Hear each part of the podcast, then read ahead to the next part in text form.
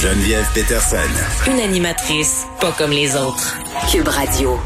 Vincent, salut. Salut. Bon, évidemment, on va se parler de cette journée de commémoration. Le Québec euh, qui a connu plus de 10 000 morts dû évidemment à la COVID-19. Ouais, et euh, c'est quand même particulier. D'ailleurs, euh, je sais plus quel dignitaire euh, faisait référence au fait, je pense que c'est Yves-François Blanchet, au fait que c'est rare qu'on souligne un événement qui est encore en cours. Là. Ouais. mais ça a été tellement long, c'est tellement long la pandémie qu'on croyait bon qu'après un an complètement, il faut, faut prendre un moment pour se recueillir, Mais- surtout ouais. pour les gens qui sont décédés. Mais c'est aussi le fait que puis j'en parlais au début de l'émission, tu sais, je disais, je faisais une espèce de récapitulatif de comment on avait vécu ça. Puis je me rappelle, on, était ensemble, tu sais, on couvrait euh, les points de presse. Puis je disais que j'avais beaucoup appris là-dedans. Puis à un moment donné, je disais, tu sais, on se regardait toujours un peu en disant, c'était un peu surréaliste parce qu'on annonçait des morts chaque jour, puis, puis on avait l'impression d'annoncer des statistiques, des numéros, des chiffres. Je pense que c'est une des raisons aussi pourquoi on a décidé de faire aujourd'hui une commémoration. C'est parce que ces gens-là, ce sont des personnes humaines. Tout à fait. Je voyais les réseaux d'information aussi qui revenaient euh, beaucoup avec des photos euh, des gens de, de famille. On en a.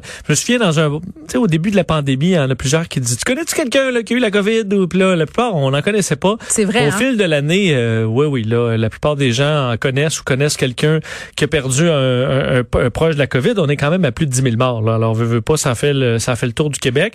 Mais euh, c'est vrai que là, on peut tranquillement mettre des visages. Presque, on met un peu tout. J'ai l'impression des émotions. euh, On se gère là cette année parce qu'on est, tous nos vies sont bouleversées. Je pense qu'il y a quand même ça qui va ressortir des fois. Puis à un moment donné, on va se sentir émotif pour, on sait pas trop pourquoi, parce que il y a des, il y a de ça qu'on va apprendre à gérer dans le futur. Et ce genre de cérémonie-là, je pense que certains avaient peut-être ont été même surpris d'avoir la larme à l'œil. Ah, moi, ça Parce m'a que, touché, je pensais ouais, pas. Tu dis, hey, euh, que, que ce soit parce que vous avez perdu des proches ou pas, là, parce que ça a été difficile pour tout le monde, que ce soit au niveau professionnel, au niveau amical, au niveau familial. Ouais. Euh, on, a, on a tous dû passer à travers ça, euh, tout le monde ensemble, avec les, les hauts et les bas.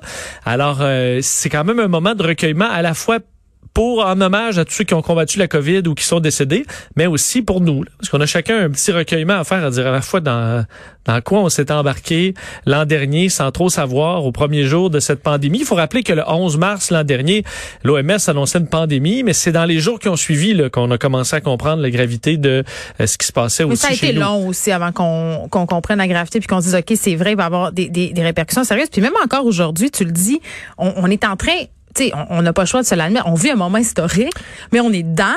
Donc, c'est difficile de, de, de, prendre l'ampleur des répercussions que ça va avoir sur nos vies. Puis en même temps, c'est tu qu'est-ce qui me, moi, ce qui me créé des émotions tantôt, c'était de me dire, on s'habitue à tout. C'est ça que j'ai fait trouvé capoté. Hey, le confinement, pas voir personne, euh, côtoyer des gens qui ont eu la COVID, des gens qui sont morts autour de nous, euh, voir des corps sortir des CHSLD, c'est rendu la nouvelle normalité. Puis, puis on vit là-dedans. Tu sais, on avance, Ben, on est- on continue à avoir des vies. Moi, le mot qui me revenait, c'est la résilience, qu'on a entendu quand même beaucoup, mais je nous ai trouvé assez résilients. Là, parce que là, tu vois, les gens marchent, ont leur masque, puis ils font leurs affaires. Je comprends qu'il y en a qui pètent les plombs là, à longueur de journée. La plupart des gens, je pense, savent que c'est temporaire, puis tu fais, bon, ben, on... on Mais on- temporaire, on baisse Vincent, Ah temporaire. non, c'est- on se parlait de deux semaines C'était éternel. C'était éternel. Mais là, on le sait qu'il y aura une fin à ça et on s'y approche. Euh, mais tu as raison, là. Et c'est pour ça qu'on est passé à travers des hauts et des bas. Mais je pense que on, on- et Monsieur Legault, je vais te faire entendre un extrait qui était quand même important. Saluait les euh, les, les, les, les Québécois. Euh, je disais d'ailleurs notre collègue Richard Martineau ce matin. Je trouvais qu'il y avait un texte pertinent aussi au Sur le gros bon sens? sur la grande majorité des gens étaient pas dans ceux qui criaient à, gauche ou à droite ou qui étaient il y a en grosse panique sur la pandémie ou qui étaient anti, anti tout euh, tout combat contre la pandémie. Euh, la plupart des gens sont au milieu de ça. Puis dans certains cas, il y a des mesures qui trouvaient un peu trop, il y a des mesures qui trouvaient pas assez, mais on est quand même majorité resté dans le gros bon sens. Et il avait un mot euh, très positif à envoyer, je pense, au, euh, au peuple québécois, François Legault. Euh, C'était devant l'Assemblée nationale, un peu avant cette minute de silence. On peut l'écouter. Il y a un an aujourd'hui, le 11 mars 2020, l'Organisation mondiale de la santé déclarait, annonçait une pandémie mondiale. Et dès que les Québécois ont pris conscience de la gravité de la situation, les Québécois, les Québécoises ont été admirables. La nation québécoise a été admirable. Je me rappelle, fin de semaine, avoir pris des marches avec Isabelle, je les Québécois qui se disaient on va être solidaires, on va serrer les coudes, on va respecter les consignes pour minimiser les dégâts. Bon. Ça, ça, c'était au début. On, a, on avait une Cette- belle naïveté. Cette belle solidarité-là, c'est un peu étiolé avec Oui. le temps, j'ai envie de dire. Oui, parce qu'il y a des, mais il y a des trucs, tu sais, les arcs-en-ciel et tout ça, au début, ça nous faisait du bien. Ah, à un mon moment donné, Dieu, tout le monde bien était. aller, on n'était plus Ben, capable on de n'était l'entendre. plus capable, mais on, pour ça, on s'est quand même adapté. Ça veut Oui. pas dire que tu n'avais pas d'empathie, c'est juste qu'on avait une écœurite parce que c'est pas vrai que ça allait bien, puis c'est pas vrai que ça a, que ça a bien allé. Euh, Mais leur discours s'est ajusté aussi. Là. Absolument. Donc, il y a eu quand même un, cha- un changement euh, là-dedans. D'ailleurs, après ce discours, il y a eu la, la minute de silence et euh, les cloches, entre autres, de plusieurs églises au Québec. Là, moi, j'étais à Montréal, j'en ai pas entendu dans mon coin. Je sais qu'à Montréal, il y en a eu euh, certaines églises qui ont fait sonner leurs cloches. Et je pense que euh, nous, on peut pas voir la perspective historique encore. On est trop proche.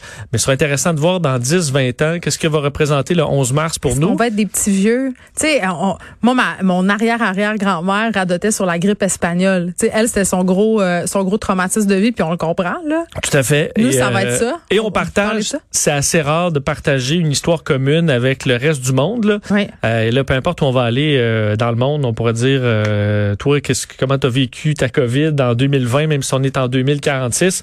Euh, évidemment, pour les plus jeunes, ils s'en souviendront pas. Mais euh, ça va être intéressant de voir la place que, que va prendre dans l'histoire cette journée du 11 mars, qui est symbolique parce que toutes les journées euh, ont été difficiles là, pour euh, de- depuis le 11 mars pour euh, pour le monde entier. Il y a eu des cérémonies aussi au niveau fédéral, là, Monsieur Trudeau, les chefs d'opposition, et à Montréal aussi, parce que Montréal, c'est quand même des villes qui a le plus goûté au monde. Euh, alors Valérie Plante a fait une cérémonie également de son côté. Alors euh, ce sera, c'était euh, également à 13 heures avec des roses blanches, là, qui est le symbole euh, qu'on a choisi euh, pour déposer devant un mémorial avec des dessins d'enfants en mémoire aux victimes montréalaises de la COVID-19. J'ai une pensée aussi pour les gens qui ont eu des enfants pendant la pandémie, les femmes enceintes. C'est un drôle de moment pour C'est pas un mauvais moment. Non, c'est- pas un mauvais moment, au contraire, mais ça doit être un sentiment assez surréaliste que celui de donner la vie en pleine pandémie avec les raison. angoisses. Il faut de la relève hein, pour payer la dette, Oui, entre autres. exactement. Vincent, merci. On te retrouve avec Mario Dumont. Euh, À demain, tout le monde, 13 ans.